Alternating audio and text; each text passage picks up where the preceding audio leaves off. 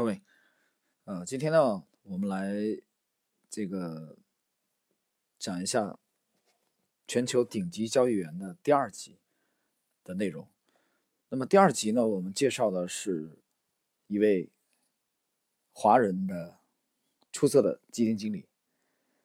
那么大概在两年之前啊，我记得有几位朋友就问过我啊，他说为什么从听之前的节目。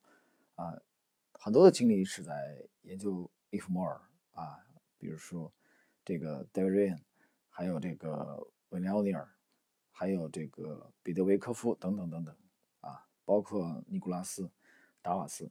那么为什么没有华人基金经理？呃，这里要解释一下。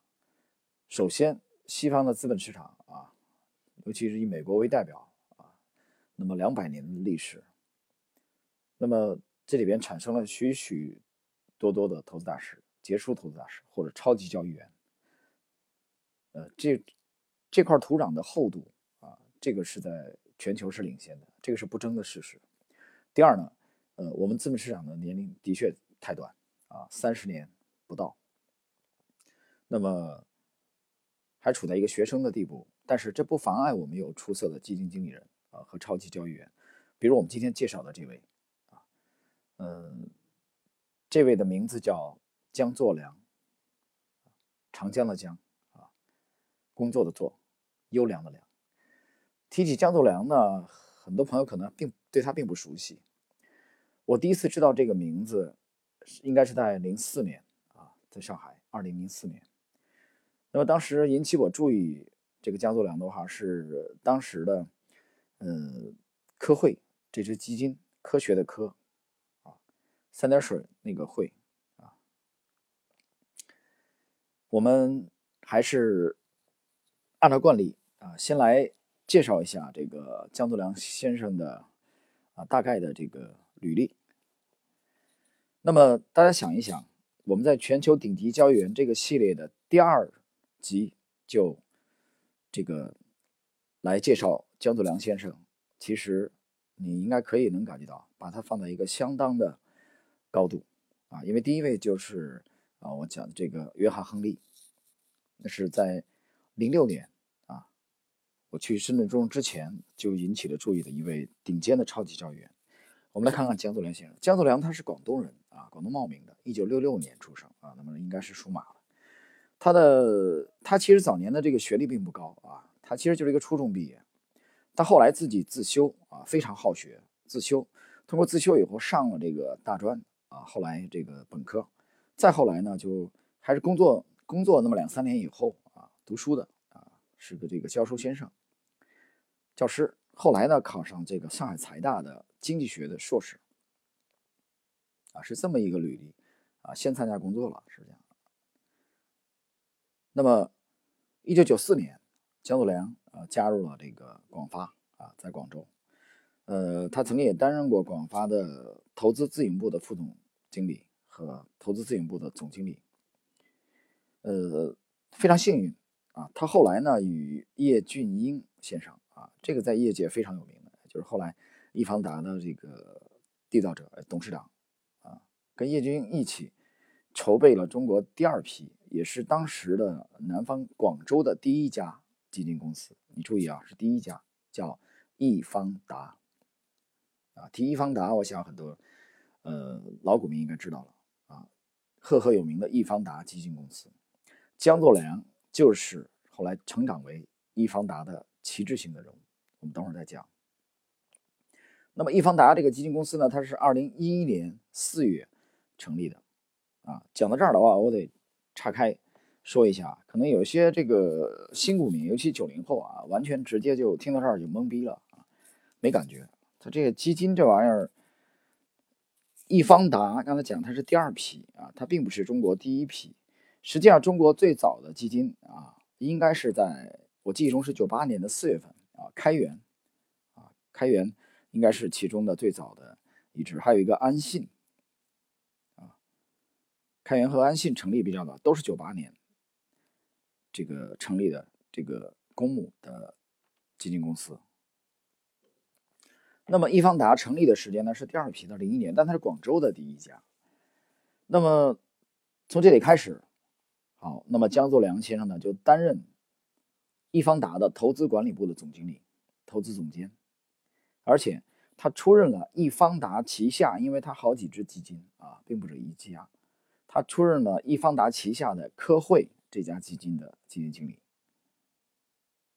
那么零二年八月份。当时的第一支开放式的基金易方达平稳增长的基金经理也是这个江作良先生。到零二年，二零零二年三月份啊，江作良把呃升官了嘛，他升职了啊，提升为了这个投资总监，所以他把科汇这个基金呢移交给了新人啊。当时移交的背景是沪指跌幅。高达百分之二十三点八七啊，就就等于跌了百分之二十四指数啊。那么科汇的基金净值居然还是正的啊，虽然不多啊，百分之零点九九，但是它没有给基民亏钱。当时总共有十九只基金，一方拿的这个科汇的这个表现是排第一的，所有的基金啊，当年而且零二年当年基金所有基金当中，基金科汇排第一。呃，零三年，啊，就紧接着来年，基金科翔、科汇封闭式基金排行榜当中呢，科翔是冠军，科汇是亚军。零四年，科汇、科翔又分别得了第一名和第三名。易方达平稳增长是开放式基金的第三名。啊，江泽良本人管理的最后一支基金是在二零零七年的。七月份，那么这支基金呢，在所有的混合型基金排行当中也排第一，牛吧？零八年六月份啊，江作良先生呢，因为早期他投了投了一支这个，呃，很早投了七八年啊，浙江的一家企业叫利利电子啊，站立的立，两个立。这个利利电子呢，要进入即将进入 IPO 啊，他为了避险回避，所以就。离开了啊，他工作了长达十四年之久的，呃，这个这个啊，十三年，嗯，呃，这这对不起啊，呃，这个零一年开始算啊，抱歉，就七年啊，离开了易方达，然后一零年的三月份，他在广东珠海创立了自己的汇正投资，啊，非常低调，啊，继续。从事这个基金的这个投资的的活动。那么江子良是一个牛人，他是易方达的旗帜，是中中国整个啊广东广州这个基金业鼎鼎大名的人物。他的影响力能有多大？我们这里看一个数据：易方达当时成立之后，他对后来。啊，后来成立的广发基金和金鹰基金啊，影响非常之大，非常之大。那么江作良现在已经啊，零八年到现在已经十多年不在公募基金这个行当了啊，开始独立投资了。我们呢需要来分析一下江作良的经典的这个之战。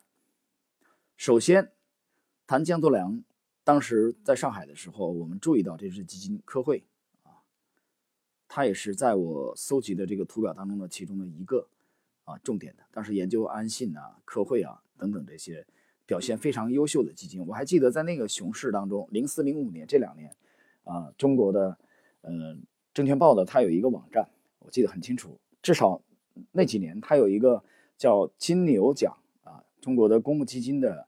基金经理的金牛奖的评奖的活动，它是连载的啊，那个专栏我特别爱看。后来我一度啊就把他的这个文章给打印下来啊。他讲什么呢？他就讲这个啊那两年表现比较好的基金经理他们的投资理念。哎，我特别爱读那个文章，在当时。我们来看看江作良先生在易方达的经典之作。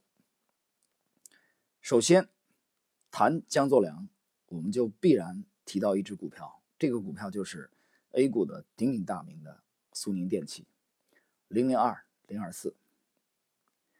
苏宁电器这个股票呢，是在二零零四年啊沪指的一片熊市漫漫当中上市的。二零零四年的七月二十一号，经过这个长期的跟踪和调研之后，江作良啊旗下的这个易方达基金，在苏宁电器二零零四年七月二十四号上七月二十一号上市当天。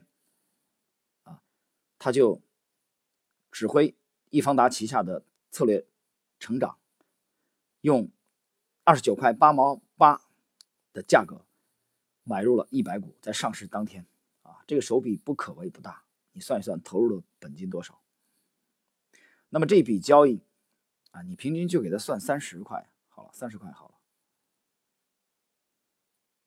在四年以后，易方达开始这个。撤出苏宁，零八年以后，那是四年以后，零八年，那么这一笔获利超过三十倍，这是江泽良的标志性的一个辉煌的案例。另外就是这个同样是零四年，对贵州茅台的重仓的持有，也持有到了这个零七年。那就是我们看到一个数据，单纯的统计，零四到零七年，在贵州茅台和这个苏宁电器这两只个股当中，易方达旗下的各支基金啊，但你注意啊，他这个投研的这个灵魂人物就是江作良，没有江作良的首肯啊，没有办法这个通过的啊，去投这两个股票，在这两只个股，仅仅苏宁电器和茅台，在零四到零七年这三年当中，易方达。旗下的各支基金总共获利超过两百亿人民币啊！有人说，那零七年啊，这个零六年是牛市，对，但是你别忘了，从零四年到零五年都是熊市，听清楚没有？零四到零五都是熊市，所以从这个角度来说，啊，还有我们刚才通过。这个列举的这些数据，你可以看到江泽良先生对整个易方达的影响。易方达以自己的辉煌的战绩啊，可以说笑傲中国的这个公募基金业。到后来，这个零八年退出啊，辞职离职易方达啊，自己独立投资以后，他又参与了对这个愉悦医疗就中小板的这个零零二二二三的这个投资。那这笔投资的啊。获利的幅度啊，我们可以粗略的看一下啊，这个幅度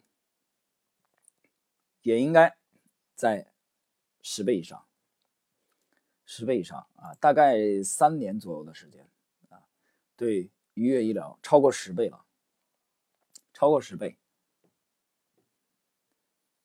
所以江祖良先生的战绩是非常的辉煌。但同时，他本人也非常低调。当然了，有人说，嗯，这个他牵扯到这个丽丽电子的这个啊这个事情，我觉得这不是我们这期节目要研究的。啊，我们重点研究他的投资思路、投资技巧和他的辉煌的战绩。啊，刚才是几个经典的案例，其实不单是这个。那么当时引起我注意的就是基金科会这个优异的表现和这个基金经理江作良。那么让他在整个公募这个行业啊，声名鹊起的就是在熊市，零一年到零，我们知道零一年沪指最高是二二四五，零五年是九九八，这四年的时间，股指腰斩，跌了一半。但就在这个漫漫熊市当中啊，江作良指挥的易方达，几乎每一年都可以把握住市场的热点，给这个。基民呢带来超额的回报，比如说零三年，啊，他敏锐的捕捉了以钢铁、石化，啊，这个汽车、电力这些五朵金花的投资投资的重仓的机会，比如说零三年的上半年的汽车股的机会，啊，比如说零三年十一月份开始反弹到零四年的这个这个五朵金花的啊大盘股的这个行情，在零四年的年底，就是确切的说十一月以后，你注意又开始了，又是大手笔的在长江电力六零零九零零啊湖北的这只个股当中重仓的买入，用防御型的这个长江电力啊来应对零三年这个到零四年的这个漫漫熊市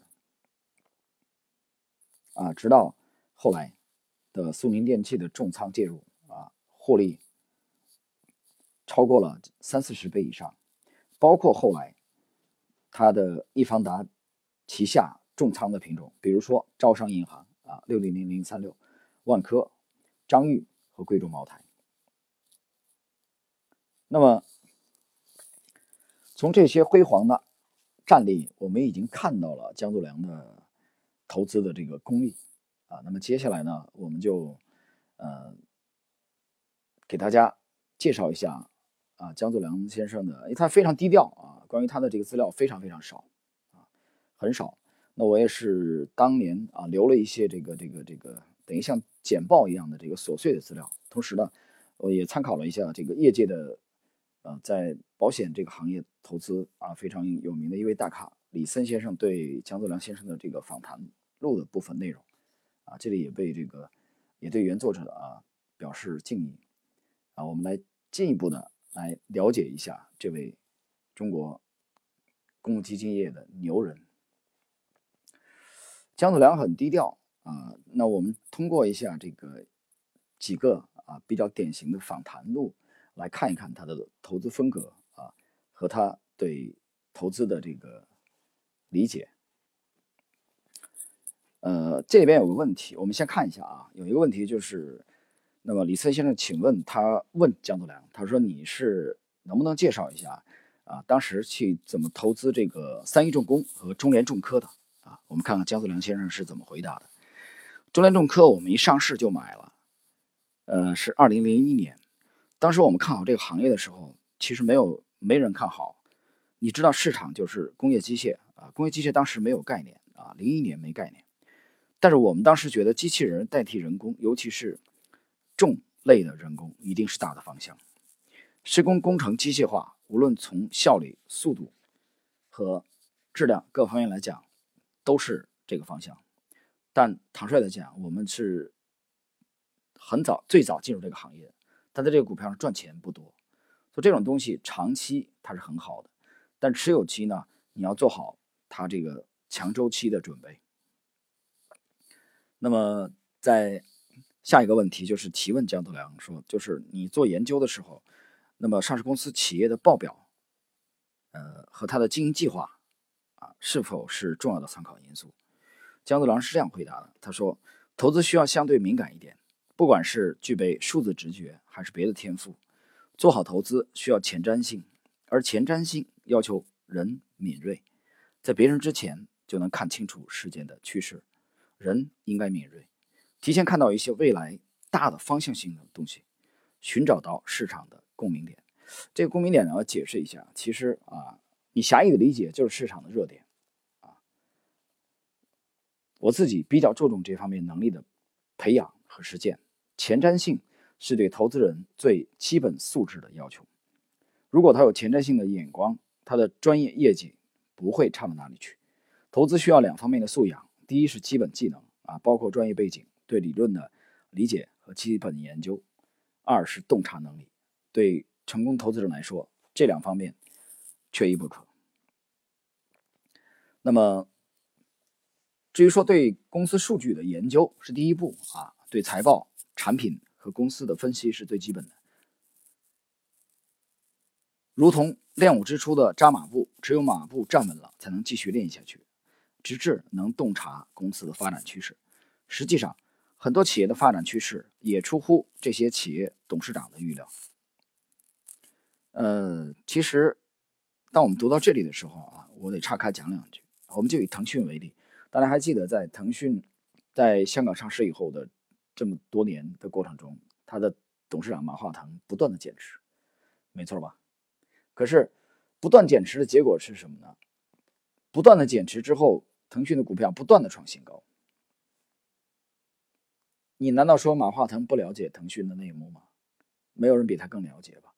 所以，当我读到这里，江泽良讲啊，董事长都可能啊没有完全的把握自己企业未来的发展趋势啊，这句话真是存在这可能性的。还有另外一位投资高人啊，我们知道李嘉诚的小儿子啊，李泽钜。李泽钜在当年也是重仓啊持有这个腾讯，结果后来呢，应该是在十多年以前啊转让。就后来回顾到这一点的时候，他还是觉得这个啊这个的确是非常非常可惜，没拿住啊这么好的企业成长性的腾讯。接下来我们这个来看一下江作良特别强调的，他强调这个。基本分析，首先它是一个价值投资派的啊，基本分析，但他很强调寻找市场的共鸣点。我们看看江泽良是怎么论述这个市场共鸣点，他是如何把握的？呃，证券市场它是不断变化的曲线，是综合作用的结果，但这种结果有对有错，有时候高过头，有时候就跌过头，但那个推动它去运动的东西就是共鸣，有时是对某个问题的看法引起大家的共鸣，共振。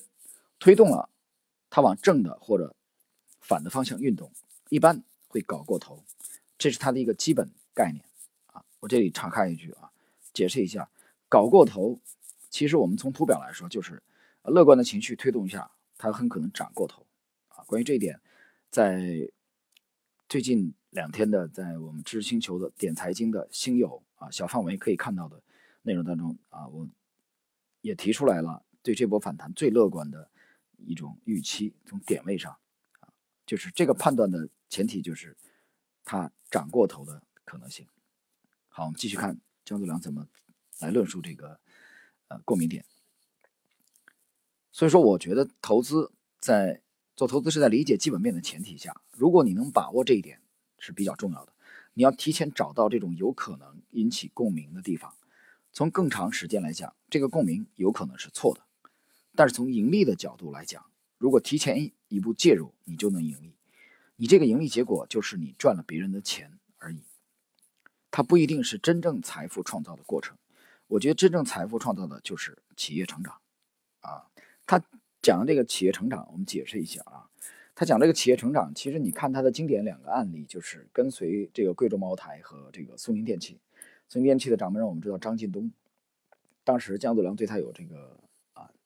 采访啊，接触，张近东这个讲了一个目标，结果过了几年，他真的实现了啊！又讲了一个目标，过几年又实现了。所以姜泽良在访谈当中特别强调，一个伟大企业它的执行力啊，就是他做的规划，他总是可以完成。那么这种情况下，他业绩会增长，股价也会不断的创新高。姜泽良刚才上一段话解释的是共鸣，这个共鸣其实有时候是错的。那。实际上是市场的惯性推动股价在上涨，所以如果你介入的早，你就可以盈利。那么他的解释，姜泽良先生的解释就是：你赚的是别人的钱啊，你赚的谁的钱？你赚的是别的判断错的这些人的钱。我们继续来看啊，怎么去解读这个他非常看重的啊，他独创的这个概念叫共鸣点。你要看到，大部分参与者就是短线操作，这是第一。第二，这里边。参与的专业人士或者利益相关者会引导市场往这方面发展，从中渔利。如果是我们想通过这个方法赚钱，你就要前瞻；如果不是前瞻的话，你跟着进去了一定赔钱。一定要提前看到了这种可能性，在市场没有反应之前可能会赚钱。当然，有共鸣的地方不都是短期的趋势，有时可能时间比较长。那么这是啊江作良第一点。谈的这个就是市场的这个共鸣，我们再来看，那么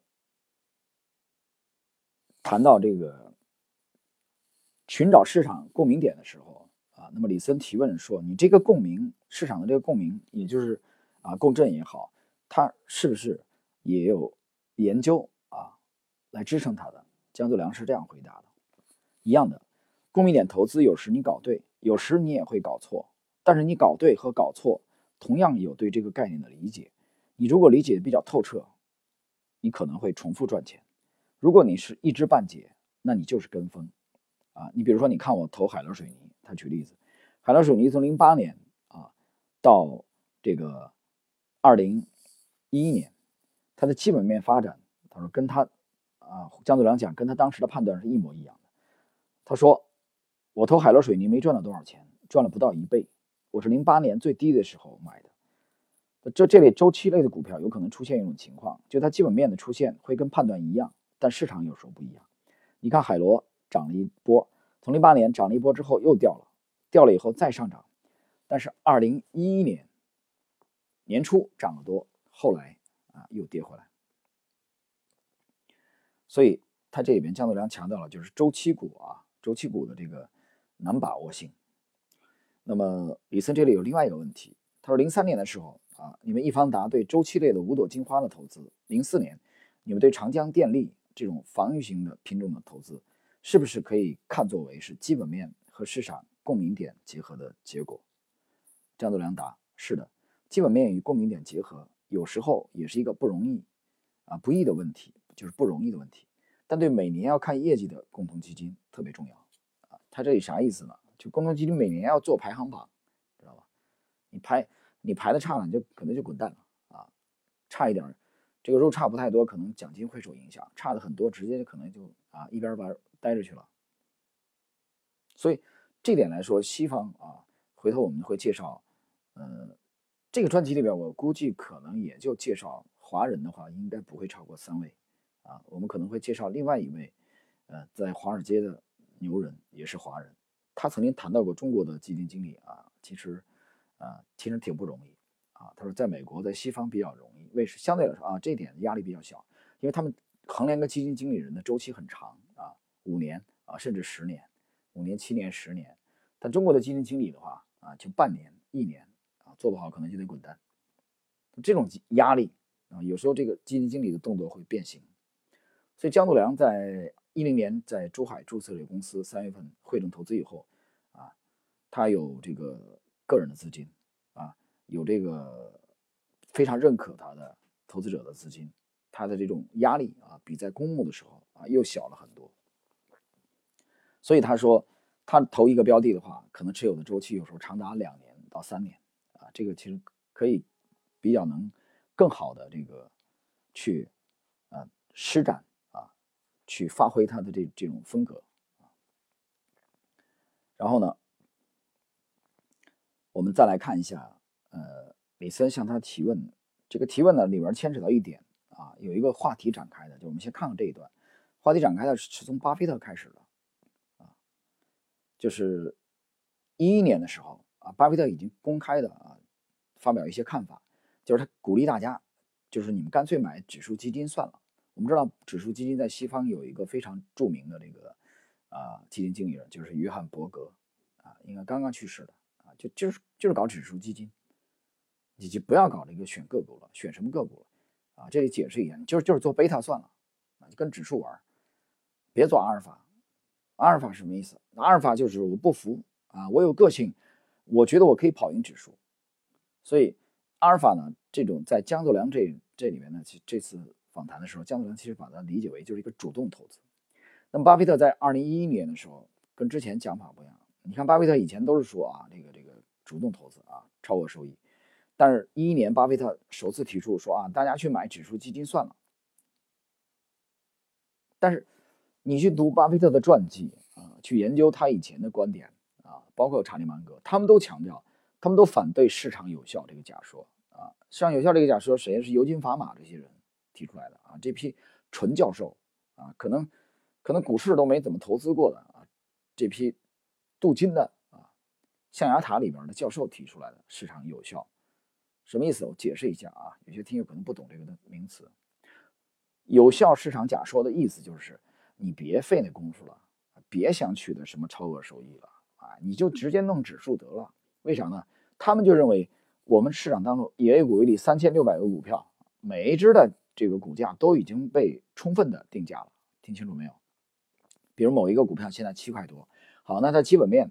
啊，这些资料大家都了解，市场都充分了解。这七块多就是它就值这价钱，你不要企图说啊，从里头可以找到市场明显被市场错杀的啊，这个沙里淘金，找到这个明显低估的品种，从而明显的跑赢指数，取得超额收益。别做那梦了，累不累啊？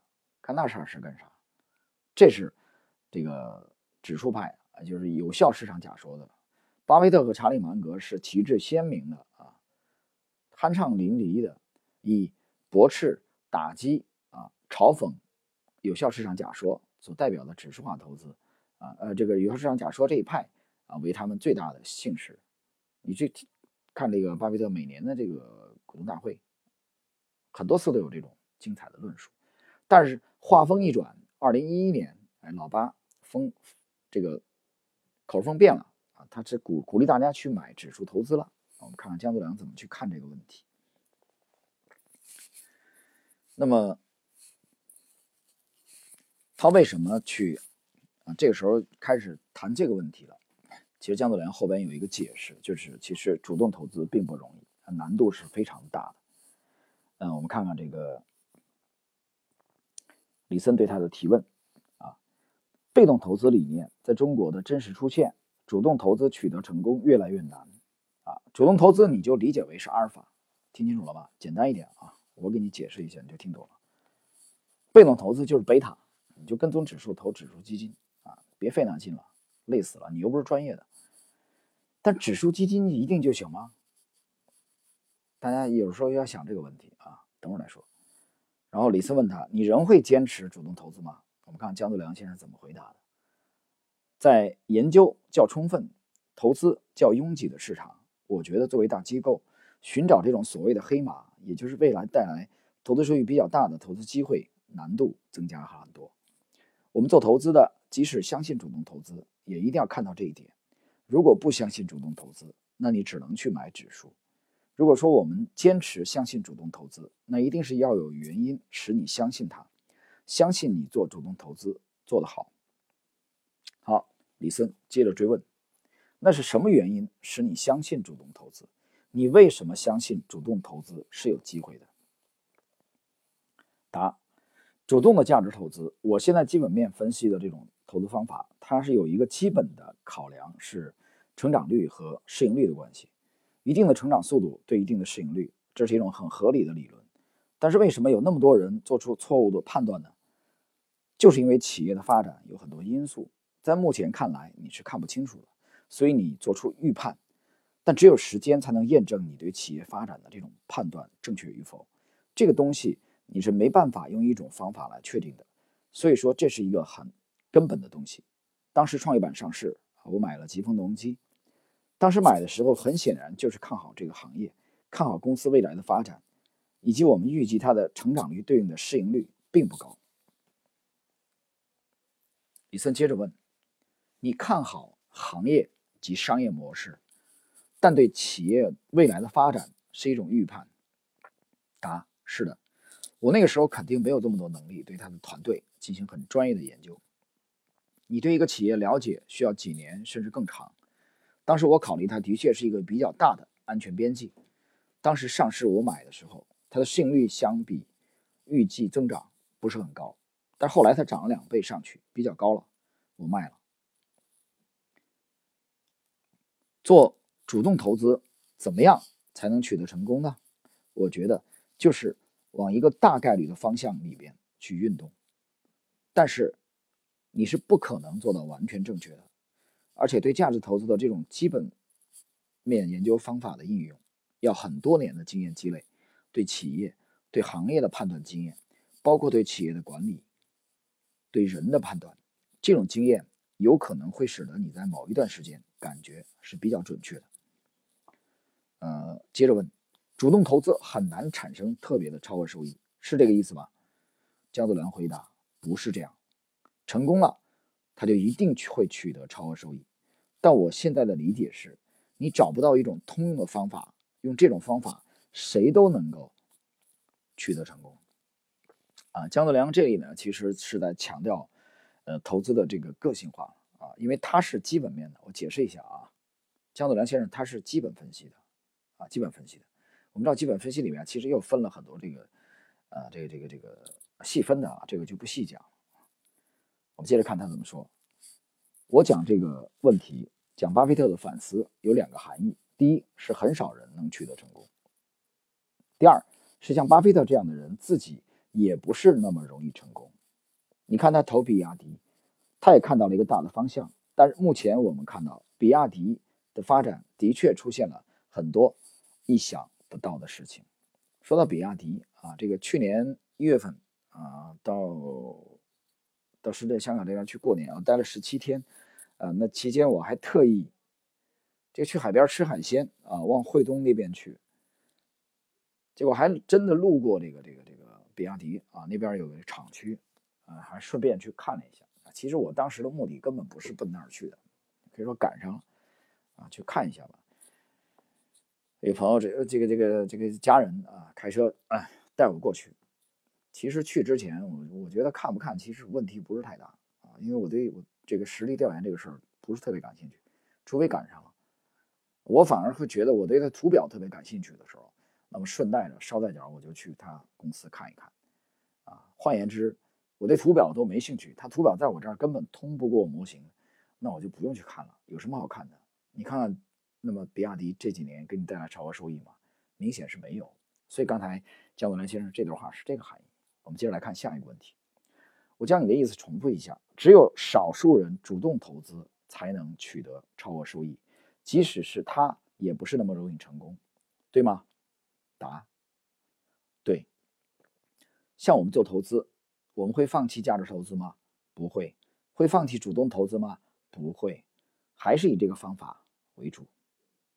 对呀，我解释一下啊，啊姜子良说他会放弃价值投资吗？当然不会，啊，他会这个进行图表投图表这个图表派吗？不可能啊，他已经那么多年，怎么可能推倒重来呢？我们接着看，所以说我们做投资的能静下来，把一些企业稍微看得清楚一点，也仅仅是这样而已，就是通过对企业的研究，真正深入下去，对商业模式、对企业管理理解的透一点。当然说这种模式没有一种很好的方法能取得成功，不是那么容易啊。这是姜子良对主动投资的理解啊。首先我们必须得承认，其实他主动投资做的非常出色，但是呢，他特别低调啊，很谦虚。继续来看，另一方面，甚至对专业投资者来说，他没有一个很大的研究团队足以覆盖那么多的成长股。这话讲得好啊，实实际情况大家听听。它是挂一漏万的，比如说回头看去，五年时间里有二十个很好的股票，但真正你能覆盖到、研究到的很难，刚好就是其中那几个，那更别说一般的业余投资人了。所以自上而下与自自下而上结合，这些都是基本方法，是值得肯定的。但你真正要找到这种企业，就是小概率事件。呃，其实我读到这里啊，在在当时读到这里的时候，我就。我不得不慨叹啊，江泽良先生其实也是在啊这个感慨啊基本分析的风格的问题。我觉得，因为这个问题对图表派来说就相对来说容易一点。当然，我们知道大师非常啊非常的谦逊啊非常谦虚，这是一个重要条件。他一一再强调啊这个主动投资其实并不容易，并不容易。那那读到这里，有人有人想问，他说那。姜德良这么强调主动投资的难度啊，是不是就想这个让啊这个投资者就干脆买他的这基金去算了？我说那那你你想多了啊，你想的比较多。我们继续看，嗯，有一个问题很有趣啊，李森说，作为专业投资者，怎么样去提高它的概率呢？啊，研究覆盖还是经验？姜子良说都需要。我觉得经验是很重要的，就是你对行业判断的经验，对企业判断的经验，对产品判断的经验，以及对人判断的经验都比较重要。这里边姜国良讲了几个经验啊，对行业判断的经验，对企业啊，对产品，对人，讲了四个判断的经验。我的理解是什么意思？这经验，经验从哪来？经验是积累的啊，通过什么积累？废话，时间。首先是时间，然后就是代价。所以，你去看全球的这个，比如这个杰克施瓦格啊，采访了这么多出色的超级交易员和投资基金经理。西方有一种说法啊，四十岁以前的没有真正的价值投资的基金经理人，什么意思啊？嘴上没毛啊，办事不牢，这中国人的话。那么西方人概念中，至少他在市场当中要有二十年啊，得有几个牛熊轮回能存活下来，还活着，还在干这个，就像某一个价值投资派的，我觉得啊，这话讲的非常好啊，这活我干了三十年，我现在还在干，这叫什么？活着，也叫什么长命？呃，有一回喜马拉雅节目里面，我还谈到过这个这一点啊。有一位这个西方的投资大师说啊，这个行业没有勇敢的老人，这是两个两个概念啊。第一个是勇敢的，第二个是老人。老人什么？老人说明在这行业很多年了。勇敢啥意思？胆儿大啊，敢搞。他想说明什么？他想说明，在这个行业很多年能待下来、能生存下来的这些基金经理人、出色的交易员，都是比较谨慎的，都是对风险啊极端厌恶的，他才能活得久、活得长久。这个行业其实拼的就是谁长寿。你看到很多的新手啊，冲进来很爽啊，上来行情好的时候弄两个啊都涨停或者干啥，挺爽。但是这种爽。有没有持续性？这种爽有没有可复制性？就是你明年这么爽了以后，后年还那么爽，大后年还那么爽，还还用这种模式来爽？这里要大大的打一个问号。但是很遗憾，在你作为一个新人刚进入这个行业很爽的时候，别人提出异议，你是听不进去的。那么后边怎么办？用你的这个血的代价来转换成经验。好，我们接着看。紧随着上一个问题的问题，那么李森问，就是远远超过他的报表是吧？江泽良说，投资从来都需要超越报表，你对他的这种理解也要时间。我为什么看一个企业的执行力很重要？执行力强的企业就能实现它的规划，执行力不强的企业规划还好，最后年底报表的时候他就找一大堆理由来解释，大部分是这样，很少企业能做到企业上的规划。那么，我们来看啊，下一个关于对价值投资的问题提问：你现在做私募是如何提升价值投资的命中率的？那这里边江泽良首先澄清了一个概念啊，江泽良说，目前市场上有一些人对价值投资的理解我并不认同，有些人以为买进业绩好、分红高的股票就是价值投资，这是价值投资的误区。价值投资是一种逻辑。是在分析企业发展趋势的基础上，对价值做出一种判断，并据此判断做出选择。人的认识的确有局限性，这种企业和机会出现的时候，有时候市场会有一些思维惯性。哎，很有意思啊！江泽良也用这个词儿“思维惯性”，包括你都可能觉得这个东西不行，这其实是表面感觉。如果你与市场不一致，有时候会提供一些机会。从易方达出来之后。我投一个公司挺成功的，就是零八年出来投资的啊，涨了十倍，这完全是从基本面研究出来的。医疗器械方面，我一直很看好这个行业，一直在寻找标的。大逻辑其实大家都知道，中国会进入老龄化时代，对医疗这块的需求一直会提升。但标的，我认为不是出在医药上，而是出在医疗器械上。接着我解释一下啊，呃，其实他说这个股票就是呃零零二。二二三的愉悦医疗啊，不是推股票啊，你别脑子热，现在去买，别搞错了啊。我们从来不推荐股个股。好，我们继续来看啊，下一个问题：偶然性成功找到牛股，怎么能必然赚到钱？你怎么能够拿得住呢？他来问江泽良啊，很多人买牛股拿不住，涨了一块钱跑了。我们来看江泽良先生怎么回答这个很普遍的问题：选出好公司没有教科书式的方法，同样没有方法告诉你如何拿得住。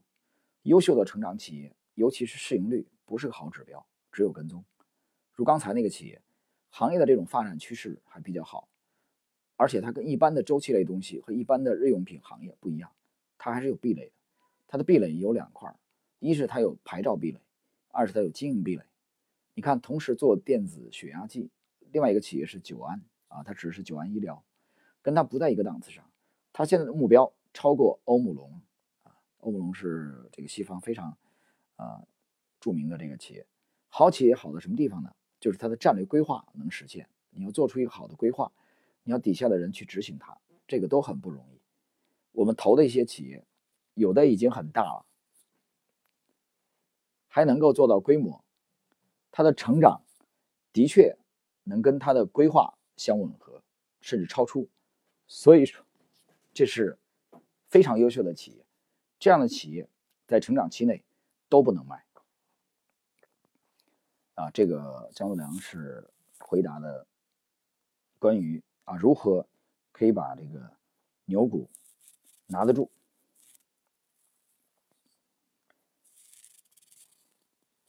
我们再来看下一个，呃，就是转为啊。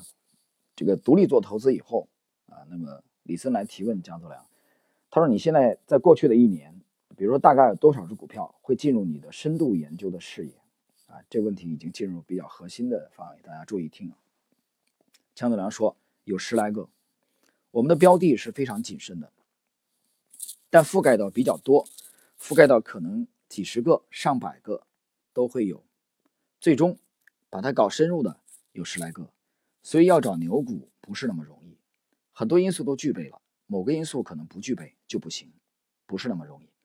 找牛股是一个过程，你对它不断的观察，不断的印证你的判断，不断的强化你的信心，这是一个过程。嗯，我们看到江泽良很谦虚啊，但是呢，他说一年只有十几个股票进入他的世界视野啊，其实我们一点都不意外啊。我们不会觉得意外，因为这也是江泽良的风格啊。几千只股票能进入他们深度研究视野的只有十几只，其实这也是一种不断的这个淘汰，淘汰那些不吻合的这个标的。最后，我们来看几个精彩的问题啊，结束这篇的内容。呃，江子良非常的低调。我们看这个问题：操纵市场赚钱，看起来好像是自己的能力，其实最后还是市场的原因。因为最后你要还给市场。我认识的一个人也是这样的，刚开始通过这个方法挣到一笔财富，但零一年的时候全部还给市场了。呃，江泽良是谈这个问题谈的非常的深入啊，我觉得也是非常非常的这个有价值，所以这一点大家耐心听一听。江德良说：“我离开团队以后，这几年也思考，也看书，思考人生。人生很短暂，你的亲人慢慢都离你而去了。再过几十年，我们也不在了，一眨眼就过去了。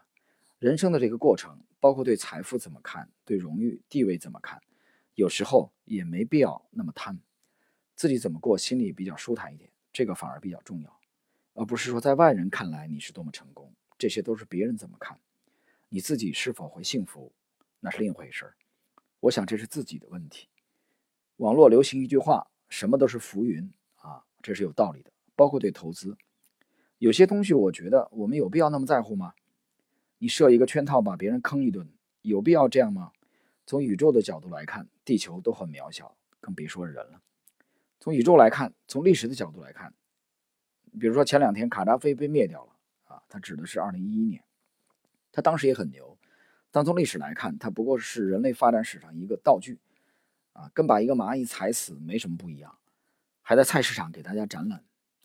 巴菲特这么伟大是吧？回过头看看，他也只是一个成功的案例，也有其偶然性，因为尤其刚好遇到美国这种复兴啊振兴，就美国走了几十年的大牛，很多商业模式成功的东西，所以从这个角度来说，你能说你有多厉害吗？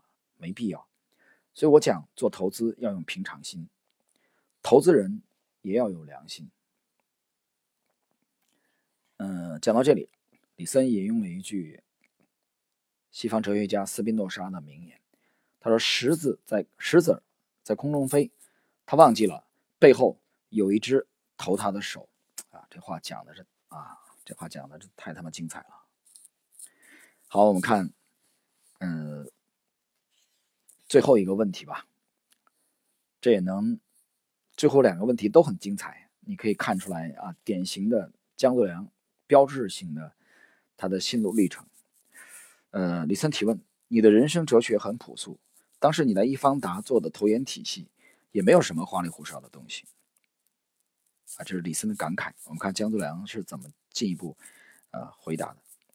我之所以选择价值投资，也是受到人生哲学一些基本观点的影响。压根儿没想到去操纵别人和市场，我能想到的是有一种观规范的方法做投资，自然走上了价值投资之路。有些很出名的券商很早就注重投资研究，但最后还是衰亡了。很重要的一个原因在于人生哲学的选择。他们相信自己能操纵和影响别人，但结果证明他们没有这种能力。结果不同，很大程度上取决于一些朴素真理的选择和坚持。做人首先要遵守基本的道德啊，这个其实今天跟一个朋友我还在聊到这个话题。我们看江泽良接着接着论述。在这方面，我一直很欣赏金庸小说当中的郭靖，他心地单纯，压根儿就没想过去操纵和控制别人，始终坚持传统的道德。这点呢，我岔开说一下啊，这要提到查理芒格了，就是你得首先做个好人啊，你得先心安理得、心平气和，是吧？我们讲这个利弗莫尔的失败啊，家庭的这个这个这个失衡啊。财富的失衡，管理女人的失衡，都会对他的交易带来负面的影响。我们继续看江作良最后的几段精彩的话啊，大家耐心一点。人生嘛，做好自己分内的事，不要想着去控制别人，平淡一点就可以了。我出生于广东茂名的农村，初中毕业考进师范类中专学校，并进修大专和本科。毕业后，我在茂名的一所学校教书，两年后。考取了上海财经大学的研究生，在上海财大读研究生时，同学之间谁有台 PP 机，大家都很羡慕，也想不到自己将来能做基金经理。至于后来能替别人管钱，有很大的机遇的因素。啊，这是江作良非常谦虚啊，也非常的坦诚。那么最后一句啊。作为行业前辈，你对年轻的专业投资者有什么建议啊？这只有最后两句话，大家听一下。江泽良说：“投资者要建立开放的心态，或者是开放的思考方式。人们都喜欢先入为主，就是你会有这种观念，一种观念，这种观念可能很早就形成了，但你的这个观念很可能错了。有些人这个观念就固化了，但是事实不是这样的，这就需要开放。你要能接受跟你观念不一样的东西。”这一点讲的非常好，呃，同时呢，他最后强调，大家不要有暴富的心态，要有平常心，不要太多这种不合理的期望，容易被利用。那么整个研究江作良啊这个人，我们都会其实感觉到两个标签吧，啊，坦诚和朴实，非常的朴素，没有什么花哨的东西。他的这个投研体系，他的投资风格。啊，去看他的投投资风格，一只股票拿那么多年，那么很低调啊，一个广东人，其实也是一个很出色的超级交易员。嗯，我觉得其实从十几年、二十年的跨度来看，他其实不逊色于我们后期介绍的任何一位投资大师。这也是我整个系列专辑当中介绍的，呃，除了蔡志勇啊，我记忆中的华尔街的这个金童蔡志勇之外的第一位。华人的超级交易员啊，希望能能对大家的交易啊能有一定的启发。好了，朋友们，今天我们这期的全球超级交易员的第二集的内容啊，易方达的旗帜江度良先生的这一集内容就到这里，谢谢各位。